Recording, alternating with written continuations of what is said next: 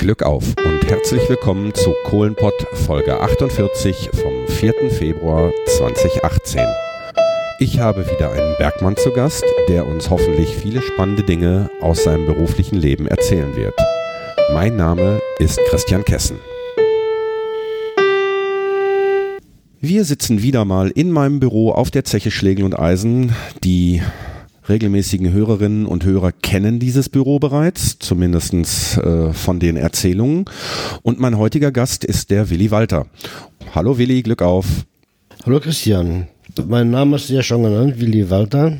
Ich bin äh, 1952 hier in Herten geboren.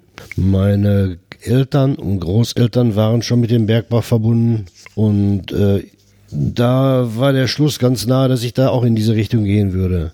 Nach meiner Realschule habe ich einen, äh, einen Ausbildungsbetrieb gesucht und bin dann doch auf Ewald hingeblieben, wo mein Vater schon im Elektrobüro saß.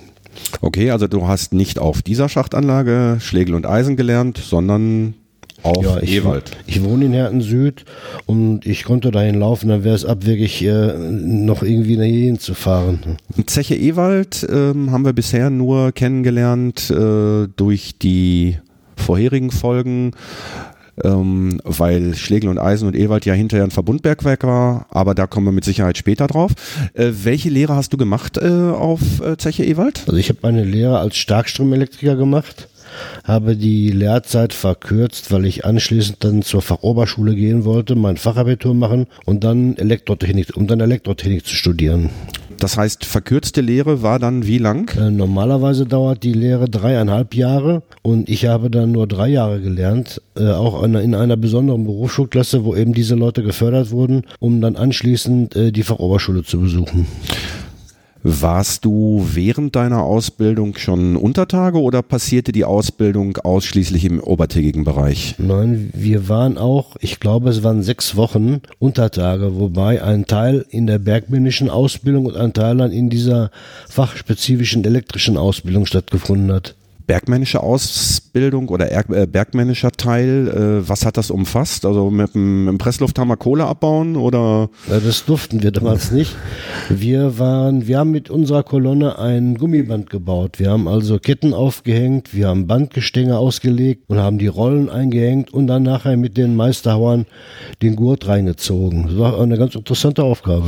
Also quasi ein, ein Förderband komplett neu aufgebaut. Ja, genau mit den Hilfen dann aus dem Betrieb. Da waren Schlosser dabei, die die großen Teile, Getriebe und Bandantrieb dann zusammengebaut haben, wo wir nicht dran durften, weil die Angst haben, wir würden uns da verletzen.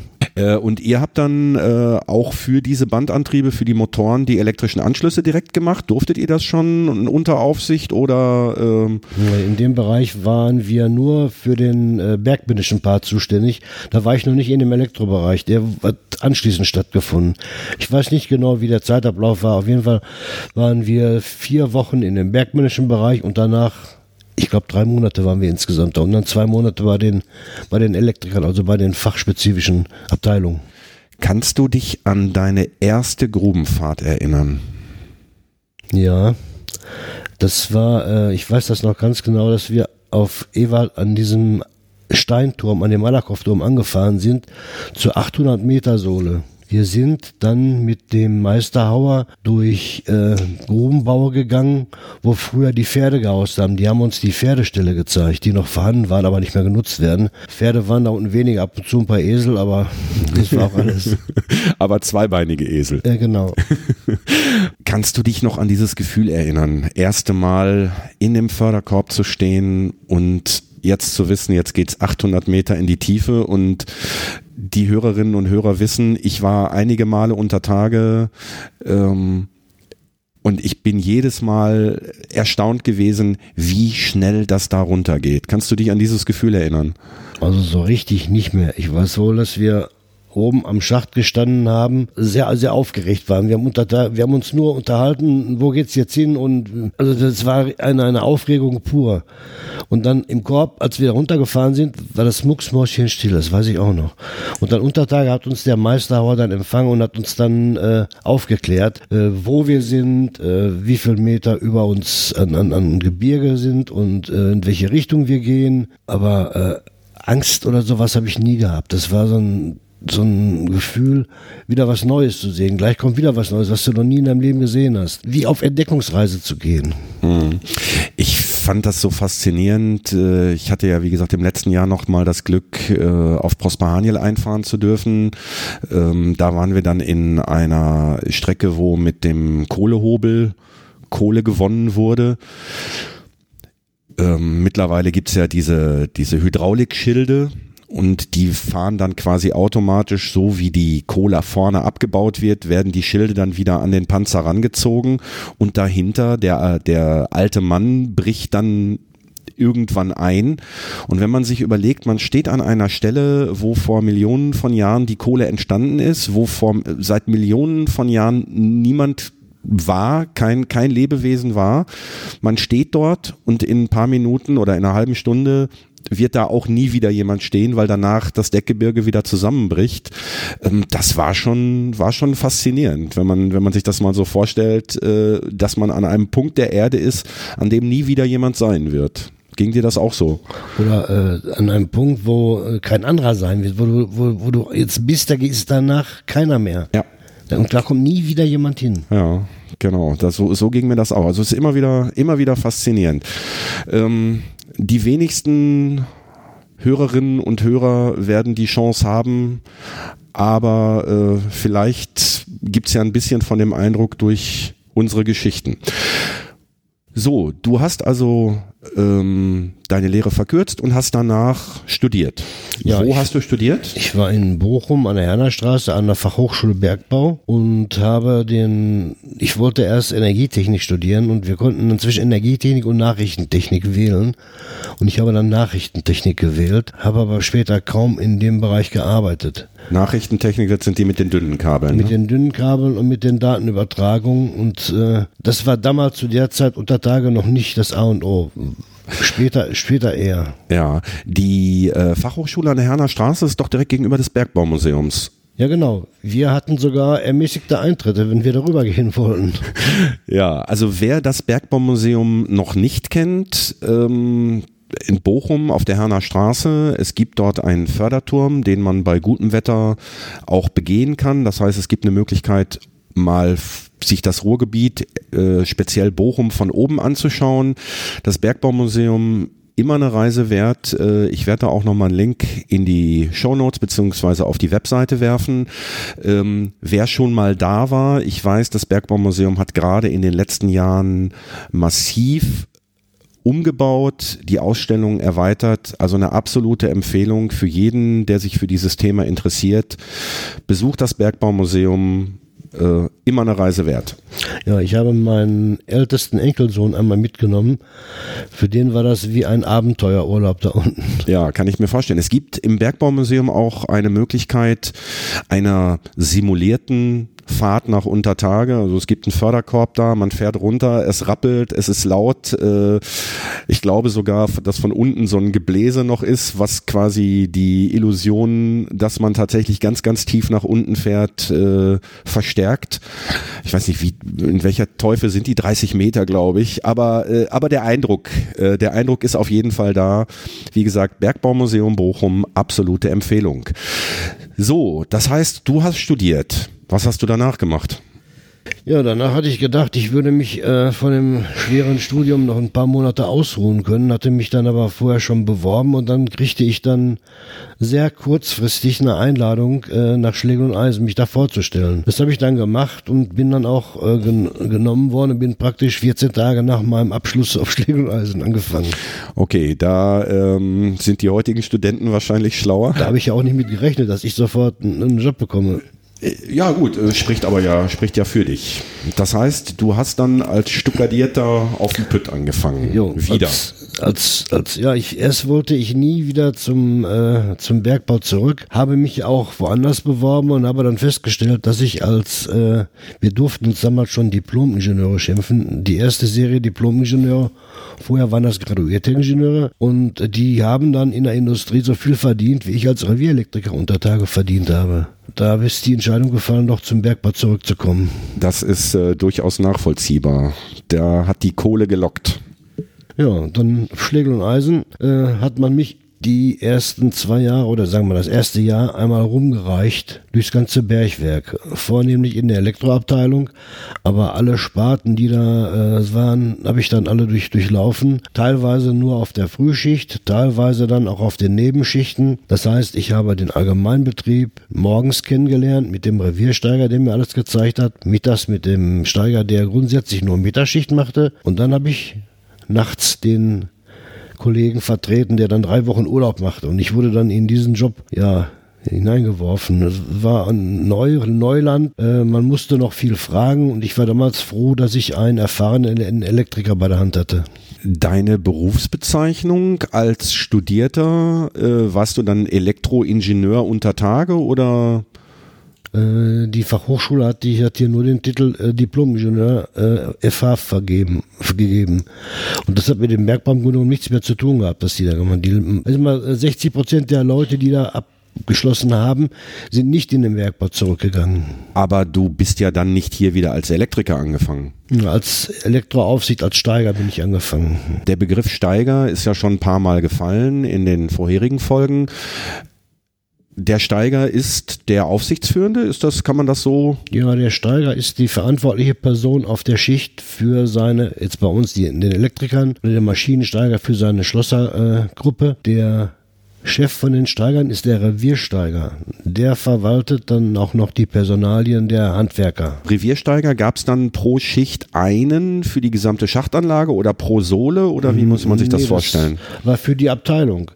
Äh, jetzt zum Beispiel Schläge und Eisen äh, war aufgeteilt in den Allgemeinbetrieb. Das beinhaltet dann die Schachtförderung, die Großbandförderung, den Lokbetrieb, dann äh, die, die Aus- und Vorrichtung, das heißt die Vorbereitung für die Reviere. Da wurden Kompaktanlagen zusammengebaut und die Kohlenreviere vorbereitet für den Betrieb. Und dann gab es noch die äh, Fernmeldeabteilung. Das waren die Schwachströmer, die Telefone verlegt haben, Datenleitungen und jede Abteilung hatte einen Reviersteiger und entsprechend ein Steiger, je nachdem wie groß die Abteilung war über diesen, diesen Reviersteigern gab es da auch nochmal, ich sag mal, einen Obersteiger oder, ein, oder war das dann direkt der Bergwerksdirektor? Nein, nein, das war dann die, die nächste Hierarchie war dann der, der Fahrsteiger, der Elektrofahrsteiger. Auch hier gab es mehrere für die einzelnen Baufelder entsprechend. Hier Schläge und Eisen, Schacht 7 war einer, dann in Disteln Schacht 2 war einer und an Schacht 8 in Mal war einer. Und hier an äh,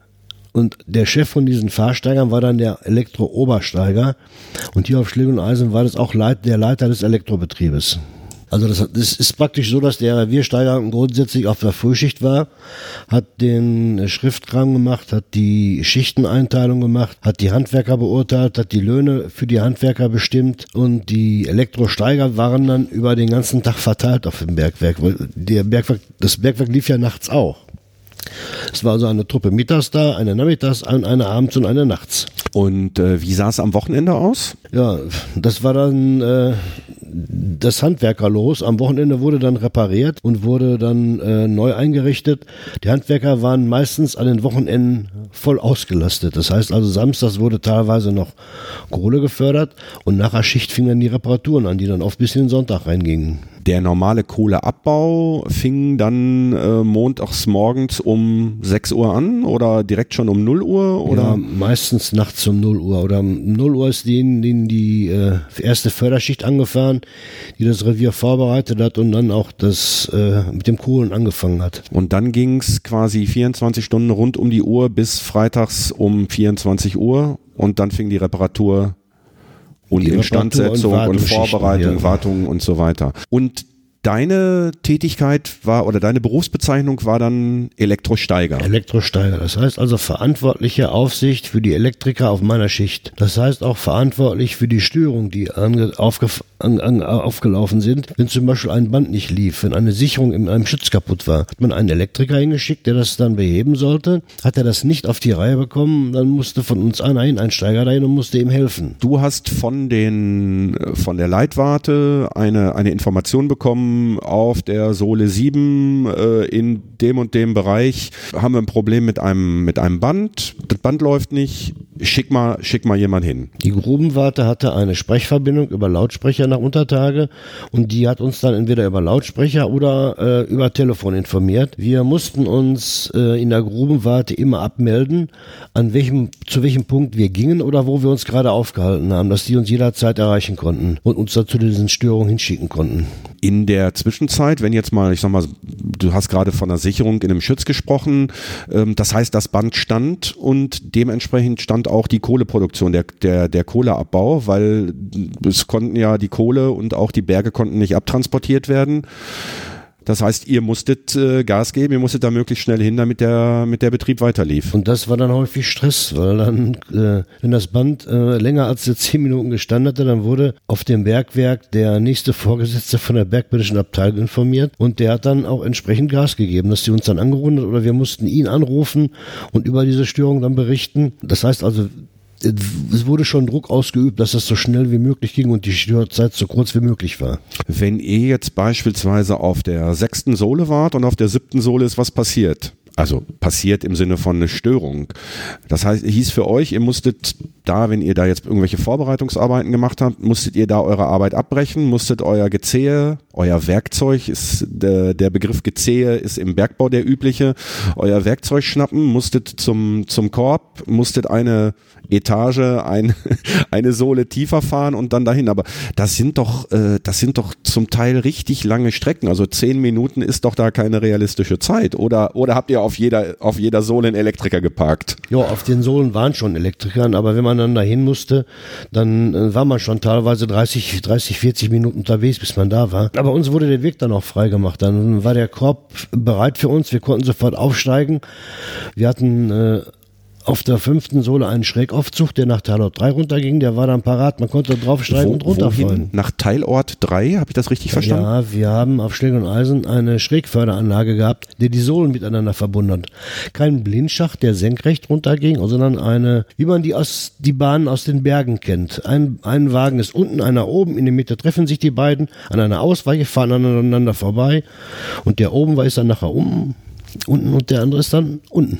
Das höre ich jetzt zum ersten Mal. Ähm, da muss ich noch mal jemanden suchen, der mir da ein paar technische Details zu erklären kann. Also, liebe Hörerinnen, liebe Hörer, ähm, in einer der nächsten Folgen hoffe ich, dass wir ein bisschen mehr über diesen Schrägförderzug erfahren. So, dann habt seid ihr oder ist, sind deine Elektriker, dein Elektriker war dann vor Ort, hat versucht, äh, die Störung zu beheben?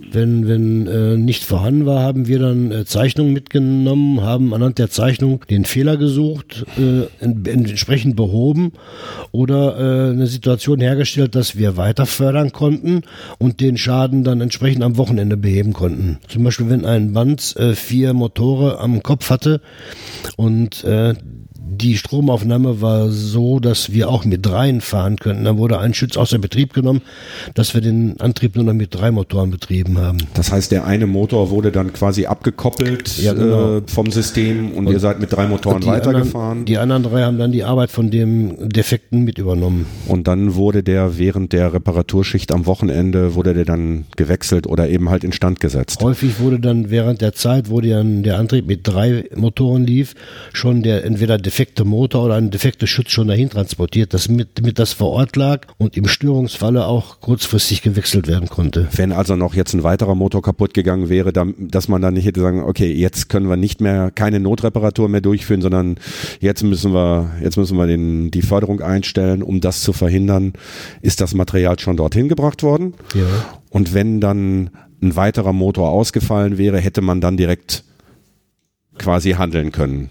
Und dann hast du deine Karriere als Elektrosteiger hier beendet? Ja, ich habe dann äh, während meiner weiteren hm, Ausbildung oder meiner Zeit unter Tage mich viel um die Schremmmaschinen gekümmert. Damals waren das hydraulische Schremmmaschinen, das heißt also, die in der Mitte einen Motor hatten und alles andere, was an der Maschine war, wurde hydraulisch betrieben. Also elektrisch war da nicht viel dran. Nur ein dickes Kabel, was zu dem Motor führte, eine Überwachungseinheit, dann waren da drei Schieber, die die Arme rauf und runter äh, steuerten über Hydraulikantriebe äh, und sonst war alles hydraulisch da drin. Da waren einige hundert Liter Hydrauliköl drin. Also das Ding gehörte zu 95 Prozent der Maschinenabteilung und der Rest gehörte uns.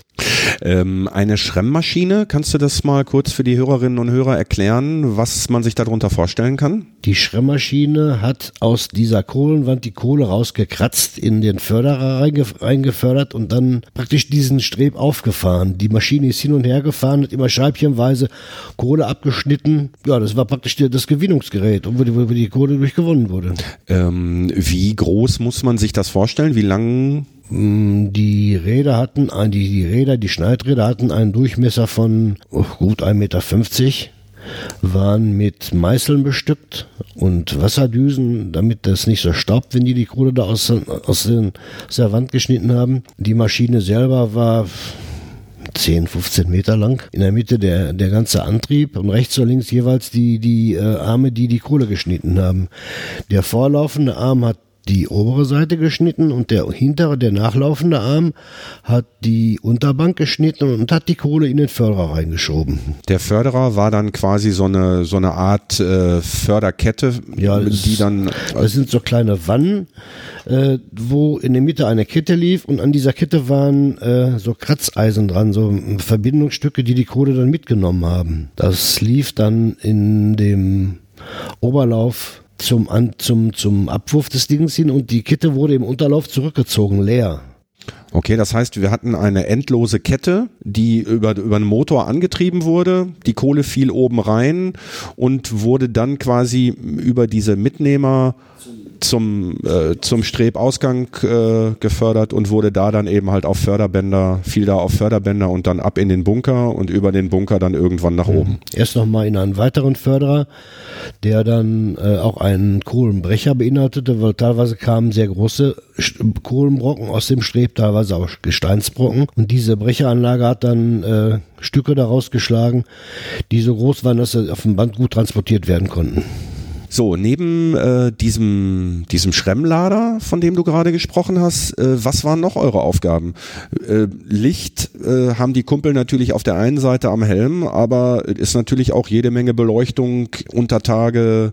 Ja, wir hatten sehr viel Beleuchtung unter Tage. Einmal äh, Streckenbeleuchtung, die äh, normalerweise nur den, den äh, Fahrweg ausgeleuchtet haben, dass man weiß, wo man herlaufen kann und an gefährlichen Punkten wurde dann zusätzliche Beleuchtung installiert, zum Beispiel an den Strebübergängen, an den Übergängen von einem Panzerführer zum Band oder an einer Übergabe Band auf Band oder an der Aufstiegsstelle zu dieser, zu diesem Schrägförderanlage, zu dieser Korbbahn.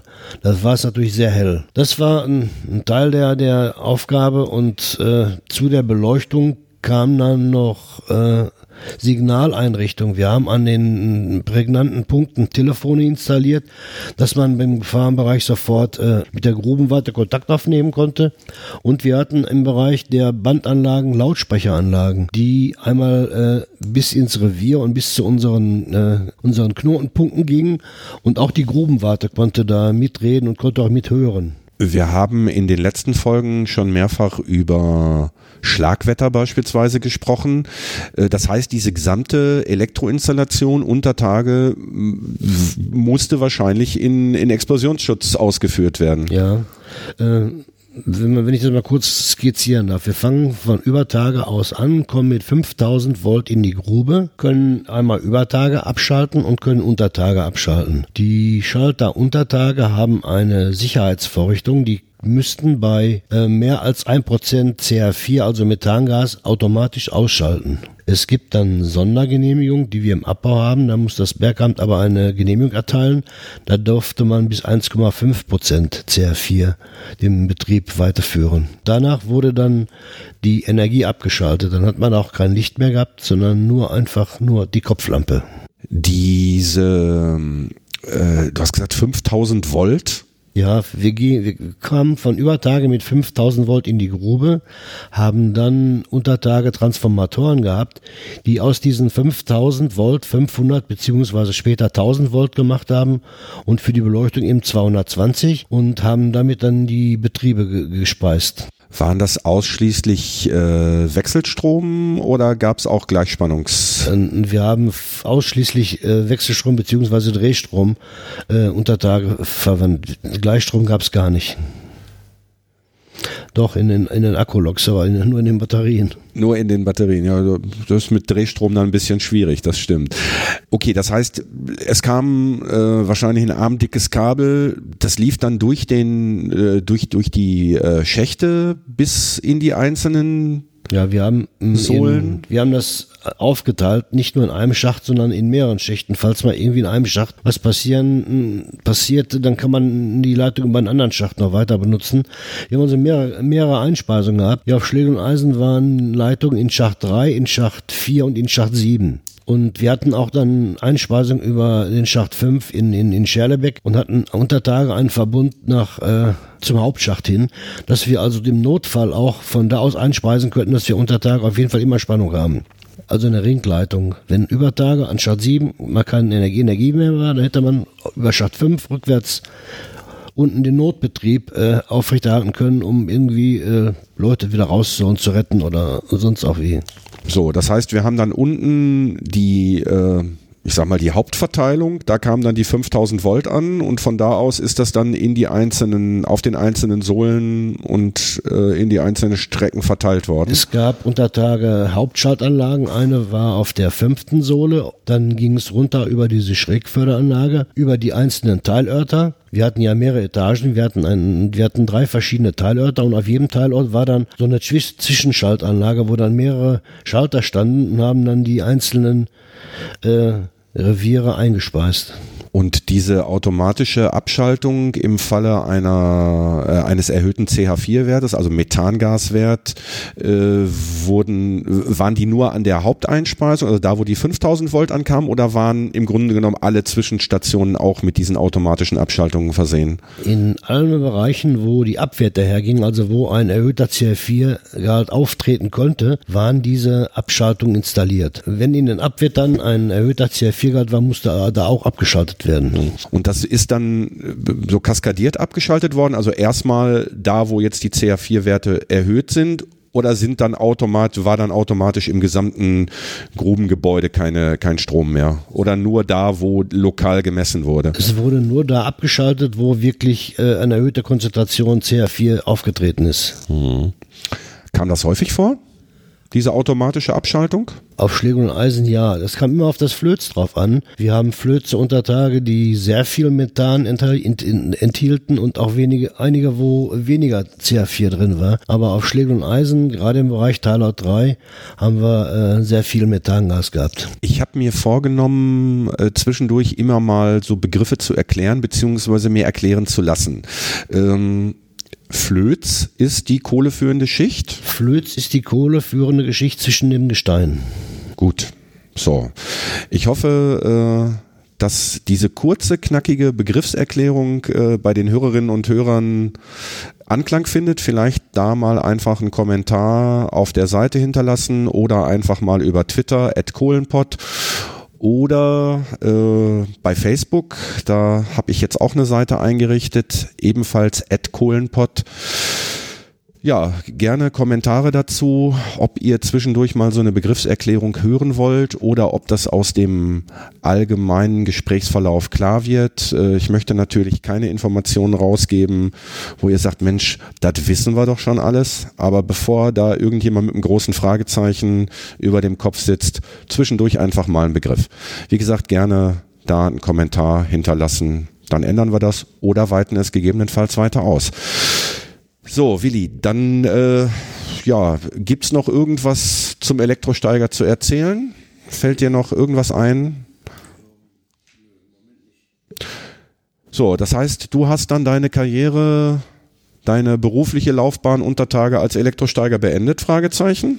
Ja, einer der Senioren-Fahrsteigern ist ausgeschieden und äh, die Direktion hat beschlossen, dass ich den äh, ablösen sollte und bin dann in der Hierarchie ein, eine Position höher gerutscht. Das heißt, du warst, du bist dann quasi aufgestiegen, hast Karriere gemacht unter Tage, bist vom Elektrosteiger zum Elektrofahrsteiger oder war das dann allgemeiner Fahrsteiger? Ich bin erstmal äh, allgemein in dem Baufeld Schläge und Eisen gewesen. Also habe praktisch äh, die Abteilung alle nochmal äh, durchlaufen. Äh, ich habe während dieser Zeit, äh, also der, der mein, mein Chef sagte, ich wäre für Sonderaufgaben, hätte er mich aus dem Verkehr gezogen. Ich habe dann eine äh, einen Lehrgang bei, bei der Firma Siemens mitgemacht in Erlangen. Wir haben äh, an dem Schacht 5 in Scherlebeck eine Förderanlage bekommen, die von der fünften Sohle bis zur achten Sohle runterging. Das war eine besondere Förderanlage. Äh, die achte Sohle ist in Gleislostechnik aufgefahren worden und wir haben äh, riesengroße Gleislosfahrzeuge von der fünften Sohle zur achten Sohle transportiert. Das war also ein riesengroßer Korb wo die LKWs, die Dumper oder auch die Bohrwagen draufgefahren sind, konnten wie in einem Fahrstuhl bei Karstadt auf den Knopf drücken und sind dann nach unten gefahren. Und diese Steuerung habe ich dann bei Siemens in äh, Erlangen kennengelernt und nachher mit den Monteuren von Siemens auch hier in Betrieb genommen. Gleislos heißt dann jetzt, die Fahrzeuge hatten äh, Kettenantriebe oder Reifen oder? Die, hat, die, hatten ganz normale Gummireifen. Man kann sich wie, wie so ein Radlader, der hier äh, im, Straßen, im, im, im, im Straßenbaustellen rumfährt, wird, nur dass der flacher war. Der hatte nicht dieses Häuschen oben drauf. Der Fahrer saß also im Fahrzeug drin in einer Höhe mit dem äh, mit dem Gehäuse. Das Gehäuse war praktisch sagen wir mal 1,50 Meter maximal hoch, hatte riesengroße Räder, die waren genauso groß wie das Fahrzeug, Gummiräder, die hatten zum Teil Ketten, wie man sich so Schneeketten vorstellt, als als äh, Gleitschutz und sind damit dann durch die Strecken gesaust und haben äh, die Dumper haben dann Material, also Steine transportiert. Dann gab es Materialwagen, die äh, Baue und anderes Material äh, zu den Baustellen gefahren haben. Und es gab auch riesengroße Bohrwagen mit drei Armen, die mit Dieselkraft äh, vor, zu ihrem Einsatzort gefahren sind. Dort wurde dann eine große Steck, ein großer Stecker hinten drauf gesteckt und mit Elektro, Elektroantrieb wurde dann der äh, große Bohrwagen betrieben. Bohrwagen für die für die Bohrung, für die für die Sprenglöcher? Für die Sprenglöcher, mhm. für, den, für die Strickenauffahrung auf der achten Sohle. Ja, da hatten wir ja beim letzten Mal den Rainer Seidel zu Gast oder ich hatte den Rainer Seidel zu Gast, der ja aus seinem beruflichen Umfeld über die Sprengung berichtet hat. Warum ist die Strecke gleislos aufgefahren worden? Äh, das, war das eine neue Technologie? Ich glaube, das war ein Versuch. Äh, was wie das kostengünstig, ob das günstiger war als der konventionelle Betrieb mit mit äh, herkömmlichen Mitteln. Die Gleislostechnik war ja nicht so, dass sie die die den Abraum, den die äh, vorne gewonnen haben vor Ort, zum Schacht gefahren haben. Wir haben ja auch in diesen Strecken eine Bandanlage gehabt und einen äh, Brecher, der die großen Steine klein gemacht hat. Aber vom vor Ort bis zu dieser Stelle haben eben diese Dumper dann die äh, Steine gebracht. Der Betrieb vor Ort an einer, an einer äh, Steinwand war nur mit Gleislosfahrzeugen betrieben. Mhm. Ähm, du hast gesagt, die Fahrzeuge sind bewegt worden, zunächst mal mit Dieselantrieb. Wir haben in der Folge 51 auch schon von den Dieselkatzen gehört. Das heißt, äh, warum wurden Dieselfahrzeuge eingesetzt? Warum keine Benziner? Ich sag mal, Benzin, was, Benzin ist unter Tage, also Benzin ist viel, viel leichter entzündlich als Diesel. Versuch mal mit einem Streichholz Diesel anzustecken, das geht nicht. Und die, die, die Fahrzeuge selber, ich weiß nicht, ob der Fritz darüber explizit berichtet hat, wurden ja auch entsprechend geschützt. In diesen Fahrzeugen sind Löschanlagen drin. Die Auspuffgase gehen ja nicht einfach in die Umwelt rein, die werden durch ein Wasserbad geführt und so weit runtergekühlt, dass sie nicht mehr gefährlich sein können. Nee, das hatte der Fritz nicht erzählt, aber äh, mit Sicherheit nicht, weil er es nicht wusste, sondern weil ich einfach nicht gefragt habe. Und da jetzt zum zweiten Mal der, äh, der Hinweis oder die, die Sprache auf Diesel zu, zu sprechen kam, habe ich gedacht, hake ich mal nach, weil das wusste ich nämlich auch nicht. Auch die Streckenloks über Tage, die großen Loks sind auch mit Diesel betrieben. Die gleiche Technik wieder, die Auspuffgase durch ein Wasserbad durch, dass die äh, nichts anstecken können. Die Motoren äh, ziemlich gekapselt und mit, auch mit einer Feuerlöschanlage ausgerüstet. Das ist übrigens die gleiche Feuerlöschanlage, die der Panzer der Leopard hat. Da sind Feuerlöscher drin, die sind mit 60 Bar vorgespannt, also 50 Bar Druck und wenn die ausgelöst werden, dann blasen drei oder vier, je nachdem wie groß die Anlage ist, ihr Pulver auf den Motor drauf, mhm. den, um das gegebene Feuer dann zu löschen. Ja, das äh, wusste ich bis jetzt auch nicht. Wieder was gelernt. Gut, das heißt, du warst dann als Elektrofahrsteiger tätig. Ähm, hat sich dadurch in deiner eigentlichen täglichen Arbeit viel geändert für dich? Ja, doch, grundlegend. Vorher hatte ich eine geregelte Arbeitszeit, dass ich also praktisch äh, meine Schichtzeit absolviert habe und bin dann nach Hause gegangen. Das war jetzt im außer, außertariflichen Bereich nicht mehr der Fall. Äh, ich bin dann zur Zeche gekommen, wenn ich gebraucht wurde. Da hat man nicht auf die Uhr geguckt, wann das war, sondern äh, nur auf die Situation, dass irgendwas kaputt war oder dass man irgendwie anderweitig helfen konnte. Du sagst außertariflicher Bereich, das heißt, ähm, du warst dann Angestellter oder hast deinen Lohn selber äh, ausgewürfelt mm, oder warum, warum außer, außertariflich? Theoretisch schon. Also wir haben keinen Tarifvertrag mehr gehabt in dem Bereich. Aushandeln konnte man den Lohn schon, aber in, äh, in einem sehr engen äh, Begrenzungswert. Da du dieses Bergwerk ja kennst, ähm, kennst du mit Sicherheit auch die Räumlichkeiten oben in der in den Kauen, die ja direkt, ich sag mal so fünf, sechs Meter über uns sind. Äh, da habt ihr euch also immer umgezogen. Ja, ich war erst hier in der Steigerkaue und bin dann äh, nachher, ähm, als ich Fahrsteiger geworden bin, in die Direktionskaue umgezogen. Das heißt, die normale Kaue oben hast du hier nie benutzt? Nein, in der, in der Mannschaftskaue war ich nie.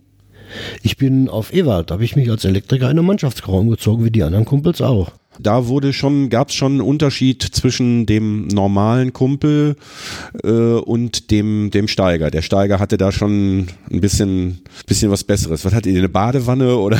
Nein, das, im Grunde genommen war das äh, das Gleiche, nur wir hatten keine Haken zum Hochziehen, wir hatten Spinde. Das war der einzige Unterschied. Und der Waschbereich war ein bisschen kleiner als bei den Kumpels.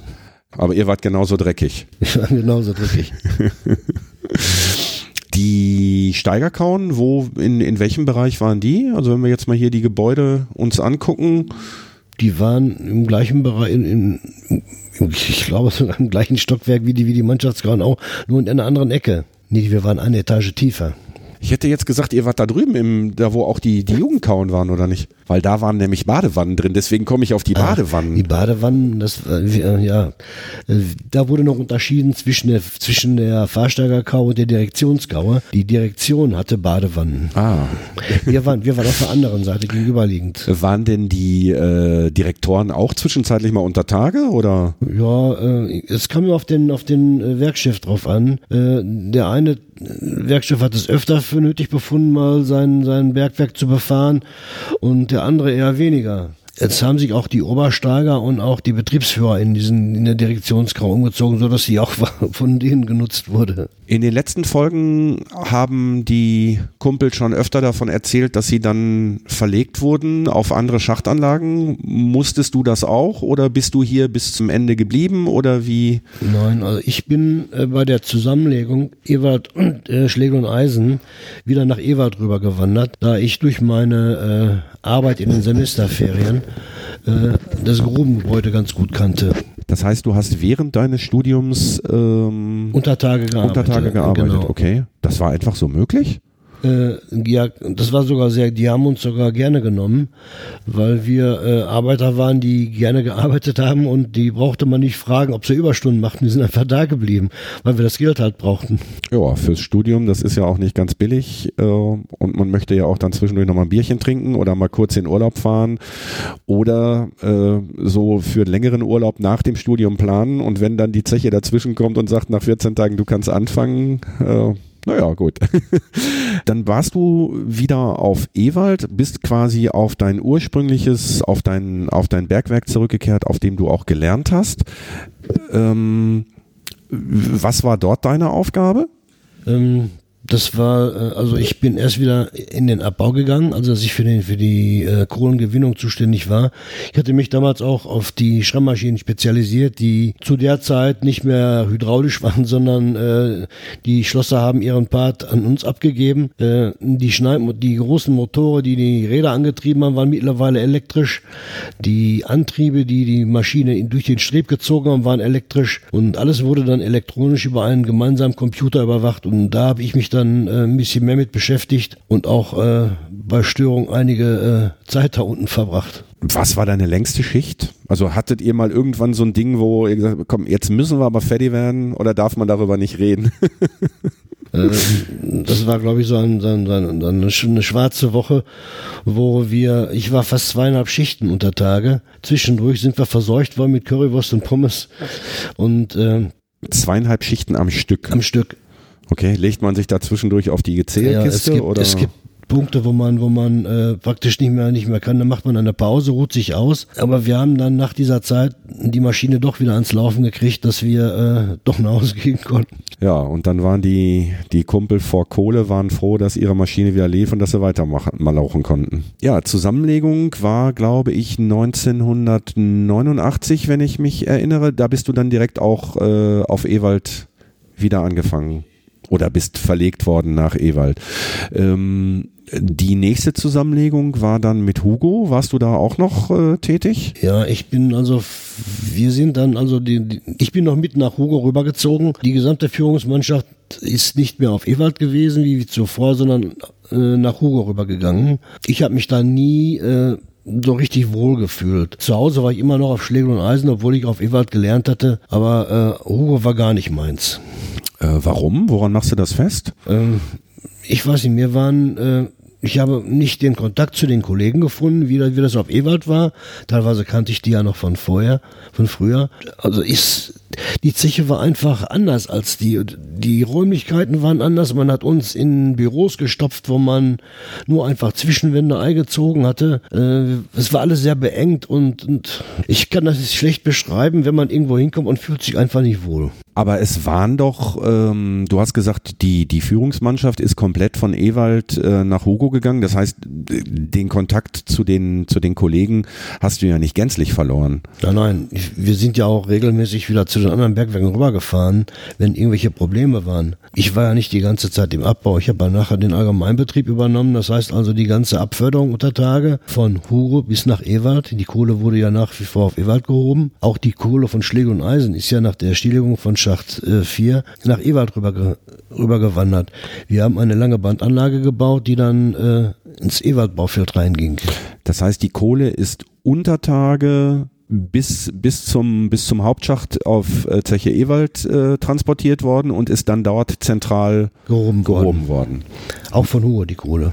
Die Materialanlieferung lief weiter über die Nebenanlagen, also auf Hugo ging Material runter, auf Schlegel und Eisen, ebenso wie äh, auch an Schacht 2 in Disteln auch. Obwohl damals war es schon so, dass wir Schacht 8 schon abgeworfen hatten, den gab es nicht mehr. Und Schacht 2, da fing auch langsam der Rückzug an, dass wir uns da äh, erst bergmännisch und dann auch elektrisch aus dem zurückgezogen haben und dann, dann die Grubenbauer abgeworfen äh, Grubenbauer abwerfen bedeutet, äh, dass das wird dann wird dann einfach sich selber überlassen. Das bricht unten zusammen und oben kommt ein Deckel drauf oder wie muss man sich das vorstellen? Erstmal wird die Strecke geraubt, geraubt heißt, die wird leergeräumt. Alle Sachen, die da drin sind, die man noch gebrauchen kann und vor allen Dingen, wenn irgendwelche äh, Giftstoffe da sind, Öle oder andere äh, Stoffe, die wurden äh, ganz explizit rausgeholt und gesichert und dann über Tage verbracht. Auf der einen Seite wurde wurde Öl und Fett und ich sag mal alles äh, Müll wurde wurde äh, tatsächlich nicht da unten liegen gelassen, so nach dem Motto, wenn er jetzt zusammenbricht, sieht es sowieso keiner mehr, sondern es ist rausgeholt worden, um beispielsweise eine Wasser Wassergefährdung zu vermeiden. Material ist rausgeholt worden, ähm, damit ja, entweder irgendwo wieder eingesetzt werden kann, recycelt werden kann oder eben halt auch verkauft werden kann. Genau. Das heißt, nachdem ihr da fertig wart, war da kein Kabel, kein, keine. Äh also alle Sachen, die man nicht mehr verwenden konnte und die äh, keine Gefahr da waren, waren raus und dann hat man die Strecken einfach zugemauert. Es wurden Dämme gesetzt und dann war die Strecke für uns nicht mehr da. Äh, warum wurde das zugemauert? Ähm, einmal, dass keine äh, schleichenden Wetter, dass uns äh, Wetter, das Wetter verloren ging, die wir für andere Grubenbau dringend brauchten. Und auch, dass keine äh, schlechten Wetter, also Mathe-Wetter da rausströmen und unseren, unseren, äh, unsere anderen Wetter dann, dann äh, negativ beeinflusst haben. Wetter verloren gehen, je größer dieses Grubengebäude wird, je mehr Strecken ich offen habe, desto mehr Frischluft muss ich einführen, desto mehr Abluft muss ich abführen. Und um das halt äh, möglichst gering zu halten, sind dann halt die Strecken zugemauert worden. Und gleichzeitig ist damit gewährleistet worden, dass wenn aus diesen abgemauerten Strecken noch Gase austreten, CH4, Methangas austritt, dass das eben halt nicht mit in die noch genutzten Strebe mit, mit eindringt. Mhm. Ja, sinnvolle, sinnvolle Idee. Ähm, ist da unten eigentlich auch mal irgendwann was verfüllt worden? Weil nee, die Strecken, die abgeworfen werden, die fallen alleine zu. Die äh, wurden nicht verfüllt. Früher, äh, vor meiner Zeit als Bergmann, hat man ja noch mit äh, Steinen Hohlräume wieder verfüllt, den sogenannten Blasversatz. Vor allen Dingen da, wo die Kohle abgebaut wurde, wurde nachher nicht einfach alles äh, sich selbst überlassen, sondern wieder mit Steinen aufgefüllt. Steine, die wir nachher oben auf die Halde gekippt haben. Ja, Halden prägen im gesamten Ruhrgebiet das Landschaftsbild. Viele Leute, die zum ersten Mal im Ruhrpott sind, wundern sich, warum hier überall Berge sind, die mittlerweile begrünt sind, wo oben zum Teil Kunst draufsteht. Wir haben hier in Herten äh, auf der Hohe Warthalde, äh, Link dazu in den Show Notes, ein großes Horizontobservatorium, was allerdings äh, ja, ein bisschen eine Bauruine ist, weil da die Schweißer Mist gemacht haben. Es finden Veranstaltungen auf den Halden statt. Äh, das Ganze wird wird genutzt durch Mountainbiker, durch Spaziergänger. Äh, auf den Halden werden Windräder gebaut. Äh, es tut sich viel im Ruhrpott. Vielleicht einfach mal ein guter, ein guter Beobachtungsposten für Feuerwerke auf Kirmes ja, oder zu Silvester. Unbedingt, unbedingt. Also ähm, die halten im Ruhrgebiet ganz toll. Es gibt auch einen Twitter-Account und auch eine entsprechende Internetseite, die schmeiße ich auch nochmal in die Show Notes. Wenn ihr mal im Ruhrgebiet seid, nehmt euch die Zeit, geht mal auf so eine Halde drauf. Der Blick ist ganz fantastisch. Und ja, ihr steht auf Material, was vor einigen Jahren noch in bis zu 1200 Meter Tiefe gelegen habt. Ja, das heißt, ihr habt dann geraubt, die Strecken, das Material und die Giftstoffe und so weiter raus. Wie ging es dann weiter? Ja, wir haben uns immer weiter zurückgezogen, bis eben zu diesen, äh, das ist aber, war aber eine ganze Reihe später, bis zur Verfüllung der Schächte. Das heißt, die, Wenn, zum die, Beispiel Schacht 8, den wir abgeworfen haben, das letzte, was gemacht worden ist, ist der Schacht verfüllt worden. Äh, bis nach ganz unten? Äh, das war unterschiedlich, das war äh, geologisch bedingt. Teilweise wurde im unteren Bereich ein Stopfen errichtet, dass man beispielsweise den 30 Meter hoch verfüllte und dann aufhörte und dann, sag ich mal, so 50 Meter oder 70 Meter von der oberen Grenze aus nochmal so ein Stopfen von 30 oder 50 Metern aufgefüllt wurde, dass praktisch die Röhre in der Mitte frei blieb und oben und unten das zu war. Da wurde dann ein spezieller Beton für verwandt, der beim Abbinden sich ausgedehnt hat, dass man also praktisch Druck zu den Außenwänden bekam, dass die Stopfen da nicht runterrutschen konnten. Ja, wenn da so ein 30 Meter Stopfen mit einer Grundfläche von, was haben wir in den, in den äh, Schächten für eine Grundfläche? 30, äh, 30, 40 Quadratmeter, so in etwa. Zwei Förderkörbe, rechts und links. Ja, so in etwa. Also wenn dann so ein Ding ins Rutschen kommt, da möchte man auch nicht daneben stehen. Ne? Obwohl unter diesen Stopfen werden erst Träger in die äh, Wände eingelassen.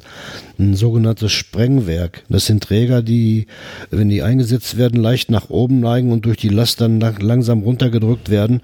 Und da wird dann eine Plattform drauf gemacht und da kommt dann der erste Betonstopfen drauf, der äh, schon diese Eigenschaft hat, sich nach außen hin auszudehnen, wenn er abbindet. Das ist also da schon eine Verbindung zu den Wänden entsteht. Da sind dann über Wochen und Monate wahrscheinlich, äh, sind die Betonmischer da gefahren oder ist das vor Ort gemischt worden? Oder? Ähm, das war unterschiedlich. Teilweise sind die Betonmischer angefahren und teilweise haben wir über äh, über Tage eine Mischanlage aufgebaut, wo dann praktisch Sand und Zement äh, durch äh, angeliefert wurde und dann über ein Förderband zum Schacht gebracht wurde. Warum macht man diese Schächte überhaupt zu? Warum lässt man die nicht offen? Warum macht man hier einfach einen Metalldeckel drauf oder legt eine Holz, ja, Holzbohle oben drüber? Ist bisschen mutig, aber ähm, ich glaube, da gibt es Bestimmungen vom Bergamt, dass die verfüllt werden müssen. Äh, jede, jede Schachtöffnung hat ja nach oben eine Explosionsöffnung und ein Rohr, was da reingeht, dass wenn ein Überdruck da unten entsteht, dass er immer noch entweichen kann. Durch eine Explosion, die äh, stattfinden kann. Auch heute noch. Ähm, kaum noch, aber ähm, ich sag mal, wenn ein, wenn man Eisen auf Eisen schlägt, dann entsteht ein Funke. Und wenn die Baue, die unter Tage drin geblieben sind, wenn die äh, irgendwie reißen und Funken ziehen und da ist CR4, kann sich das entzünden. Sind das diese, äh, die auf den, auf den Brachen stehenden äh, Rohre mit den Töpfen oben? Ja, genau. Das sind Explosionsdämpfer? Okay. Also die Dinger stehen hier überall rum. Ich habe mich immer gewundert, äh, was das ist. Ich habe mir zwar schon gedacht, dass das irgendwie mit, mit Abluft zusammenhängt, aber dass das in SO Explosionssperren. Wohl, ist, im Grunde genommen braucht man, braucht man ja Sauerstoff, um so eine Explosion zustande zu bringen. Und der fehlt dann wahrscheinlich da unten in der Grube. Da müssen wir mal irgendwann jemand fragen, der sich damit auskennt. Ich weiß nicht, wer, wer wäre denn, wer, wer wüsste sowas? Ein Wetterexperte, ein äh ein Wetterexperte. Äh, ja, ich würde sagen, ich frage dich gleich mal nach der Sendung, ob dir einer einfährt. Jörg Matern, der müsste da in. Ja. Der ist Marktscheider vom Beruf. Okay, habe ich den auf meiner Liste stehen? Ja, ja den habe ich tatsächlich schon auf meiner Liste stehen. Aachen studiert. Ja, dann äh, weiß der das bestimmt. Das heißt auch das jetzt quasi ein Ausblick auf eine der nächsten Folgen. Ich werde mal gucken, dass ich den Jörg da mal vors Mikro kriege. So, das heißt, du hast die Raubarbeiten koordiniert Du hast äh, ja den Deckel auf Schacht 8 drauf gemacht. Kann man so sagen, dass wir den dann abgeworfen haben. Äh, Schacht 8 war dann weg und dann der nächste Schacht, der dann abgedämmt worden ist, ist der äh, Schacht 5 Ewald gewesen. Das ist der äh, Schacht 5 Schläge und Eisen in Scherlebeck. In Scherlebeck, okay. Und dann der äh, Schacht 2 in Disteln. Schacht 2 Disteln, kannst du dich erinnern, wann das war? Weil ich bin, ich wohne ja in Disteln. Ich habe in der letzten Folge schon erzählt, dass ich äh, immer gerne als Kind auf meinem Schulweg da stehen geblieben bin und den sich drehenden Förderrädern zugeguckt habe. Ich müsste lügen, wenn ich sagen würde, ich weiß, wann das war. Es müsste in den 90er Jahren, 95, 96 passiert sein. Ja. Ähm, Der Schacht 1 ist ja schon ewig zu. Kannst du dich an diese große Halde erinnern, die quasi zwischen äh, zwischen Tiergartenstraße und Josefstraße war? Ja, sehr gut sogar. Da oben war damals äh, das Salzlager der Stadt Herten. Die haben ja früher noch nicht solche Hallen gehabt. Und wenn man dann von der Kaiserstraße aus die Tiergartenstraße reingefahren ist, vor der Brücke konnte man dann rechts hochfahren zu dieser Halde. Ich weiß das aus dem Grunde, ich war damals äh, beim Katastrophenschutz, da habe ich mich äh, eingenistet, weil ich nicht zur Bundeswehr wollte. Man musste sich zwar zehn Jahre verpflichten, aber das war eine gute Sache. Ich war bei einem ABC-Zug hier in Herten und wir haben da oben, äh, weil wir da äh, äh, Gelände hatten, auch schon mal unsere Fahrzeuge geländegängig ausprobiert. Hm. Ich kann mich an diese Halde ganz gut erinnern, weil die ist nämlich hinterher abgetragen, abgetragen worden. worden, weil diese Halde ständig gebrannt hat. Früher waren die Kohlenwäschen noch nicht so gut wie heute. Da war in diesen äh, Abraum, in diesen Waschbergen, war noch äh, sag mal, teilweise bis zu 30 Prozent Kohle drin. Und die Kohle hat dann gebrannt durch den Druck. Die hat durch angezündet. Ja, und also das war, das war immer ganz faszinierend. Dann, dann ist man da vorbeigelaufen als, als Kröte und hat gesehen, das qualmt, das qualmt, das qualmt. Und mal war es mehr, mal kam da nur so ein, ja, ich sag mal, so ein, so ein, so ein, so ein kleiner, so eine kleine Rauchsäule raus. Aber das hat da zum Teil richtig gebrannt und da musste, wenn ich mich richtig erinnere, auch die, auch die Feuerwehr das ein oder andere Mal ausrücken. Es war ja teilweise sogar lukrativ, diese alten Halden nochmal durch die Wäsche laufen zu lassen, um die Restkohle zu gewinnen. Ich weiß nur, dass da zum Teil über Monate, als die Halde abgetragen wurde, also wir reden da von einer, von einer Fläche von mit Sicherheit drei, vier, fünf Fußballfeldern, wenn nicht mehr. Äh, hoch war das Ding, weiß ich nicht, 50, 60 Meter. Also ein riesen, ein Riesenberg mitten, mitten in einer ja, Wohnsiedlung, also ringsrum standen Häuser. Ähm, das Ding hat, wie gesagt, regelmäßig gebrannt und dann ist es hinterher, musste es tatsächlich abgetragen werden, ist dann auf andere Halden verbracht worden. Ob das noch durch die Kohlenwäsche nochmal gegangen ist, weiß ich nicht. Äh, das höre ich jetzt auch zum ersten Mal, dass, dass da tatsächlich noch so viel Kohle drin lag. Ähm, ja, auch eine. Das war die Bergehalde von Schläger und Eisen 1-2. Ja, direkt, war ja direkt nebenan der, ja die Schachtanlage. 1, 2 in, in, den Härten, dann hatten wir Ewald 5, 6 oben in Scherlebeck und in Langbochum eben 3, 4, 7. Nee. Gar nicht. Du hast nämlich jetzt Ewald gesagt, das ah, war ja, nicht Ewald. Schlägereisen, ja genau. nee, genau. Aber man kann, man kann bei so vielen Bergwerken auf äh, Härtner Stadtgebiet durchaus mal mit dem einen oder anderen durcheinander kommen. Also äh, der Willi meinte natürlich äh, den Schacht 1, 2 von Schlegel und Eisen in Disteln. Äh, in Scherlebeck war dann der Schacht 5 und und 6 und hier sitzen wir bei Schacht 3, 4 und 7. Ähm, wenn wir hier aus dem Fenster blicken, ähm, auf der Webseite sieht man diesen Förderturm auch. oder zwei Fördertürme sieht man noch. Ähm, da ist einmal ein ja äh, rostfarbener, der ist äh, nicht rostig, der ist gestrichen worden. Daneben steht der große, der weiße Förderturm. Ähm, ich weiß, dass das der sogenannte Skip-Förderschacht war. Ja. Über den ausschließlich Kohlen rausgeholt? Ist auch Material darüber eingefahren worden? Nein, nein, gar nicht. Das ging gar nicht. Es war nur dieses Skip-Gefäß da drin, äh, das ungefähr 33 Tonnen packte und dann ewig hin und her gefahren ist. Es ist aber nicht so, dass wir da drin ein, wie an einem Schaufelbagger, so eine Endloskette mit Gefäßen hatten, sondern es waren tatsächlich zwei große Gefäße. Wenn das eine unten war, war das andere oben und eben halt umgekehrt. Unten war ein, ein, äh, ein Bunker. Der Bunker hat dann die Kohlen auf ein Messband, wo dann eben diese 30 Tonnen, 33 Tonnen abgewogen wurden, aufgegeben. Und wenn das Messband voll war dann, und der Korb stand vor, dann wurde dieses Messband in den Stillgang geschaltet und die Kohlen wurden in den Korb geschüttet. Und über Tage dann unten aus dem Korb wieder rausgelassen. Das heißt, da unten war so ein Schieber, der wurde dann geöffnet und fiel dann auch wieder auf ein Band oder direkt in Waggons oder? Ähm, über Tage, ich weiß nicht genau, wie die das hier gemacht haben, aber wir sind, sind unter dem Korb Leitbleche, dass die Kohle runterrutscht und dann über Gummibänder wieder zur Wäsche gefahren wurde. Mhm. Ähm, hier auf diesem Gelände gab es ja dann auch diese große Rundhalle, die Kohlenvergleichmäßigungshalle, die sogenannte. Ja. Ein, ein irres Gebäude, äh, ich weiß gar nicht, welche Ausmaße das ist, das müsste ich nochmal nachlesen.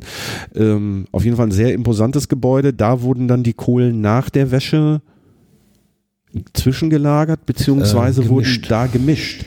Das heißt, es gab ein Förderband, was sich immer gedreht hat, sodass äh, dass die Kohlen gemischt wurden, damit man eine gleichbleibende Qualität hatte. Genau, hm. weil äh, die Kraftwerke wollten immer das, die gleichen Inhaltsstoffe haben und äh, die Kokereien auch. Ich weiß nicht, was für Kohlen wir hier ausschließlich gefördert haben. Ich glaube, wir haben vorwiegend äh, Kraftwerkskohle hier bei uns gefördert. Ähm, da muss ich mir auch noch mal jemand einladen, der uns einmal so ein bisschen was über die Geologie, die Entstehung der Kohle und die verschiedenen Kohlearten erzählt. Wow, wir sind bei äh, aktuell einer Stunde und fünf Minuten, die bisher längste Folge. Du hast am Anfang gesagt, Mensch, lass mal ein bisschen kürzer machen. Äh, aber da ich ja Zugriff auf die Kommentare habe, auch so die ein oder andere Rückmeldung über Twitter bekomme und ich weiß, dass die Hörerinnen und Hörer gerne ein bisschen längere Folgen haben. Das ist ja das Schöne am Podcasten, dass man zeitsouverän hören kann, dass man dann unter beliebig oft unterbrechen kann. Ähm, haben wir es jetzt mal ein bisschen ausgedehnt. Ich hoffe, es gefällt den Hörerinnen und Hörern. Willi, möchtest du noch irgendwas sagen? Haben wir noch irgendwas vergessen? Also man könnte noch sehr viele Geschichten aus dem Bergbau erzählen. Ähm, aber wir lassen es dabei. Wir können uns ja noch einmal treffen, dass wir uns nochmal äh, einen Punkt rauspicken und uns darüber unterhalten. Ich habe tatsächlich äh, noch eine Idee im Hinterkopf. Ähm, wir haben jetzt, äh, wir hatten den Fritz Marun hier, wir hatten den Yogi Leonard hier, wir hatten den Rainer Seidel hier, wir haben jetzt heute den Willi Walter hier. Ähm, ich spiele noch mit dem Gedanken, mir bei einem der nächsten Termine mal einfach so zwei oder sogar drei Bergleute gleichzeitig einzuladen und hoffe, dass sich dann so eine Dynamik entwickelt, äh, dass die dann nämlich anfangen selber zu erzählen, dass ich mich da vielleicht so ein bisschen zurückziehen kann und die Kumpel einfach mal unter sich so ein bisschen quatschen. Vielleicht gibt's dann auch noch ein Bier dabei. Äh, müssen wir mal sehen. Ja, äh, ich hoffe, dass euch auch diese Folge gefällt. Ich hoffe, dass ihr dabei bleibt. Ähm, und mir bleibt jetzt, wie im, am Ende jeder Folge, erstmal nur zu sagen, vielen Dank, Willi. Glück auf und ja, dein Angebot, dass wir uns nochmal hier zusammensetzen, nehme ich gerne an. Alles klar. Glück auf, Christian. Danke, Willi. Ey, Kumpel, für heute Schicht am Schacht.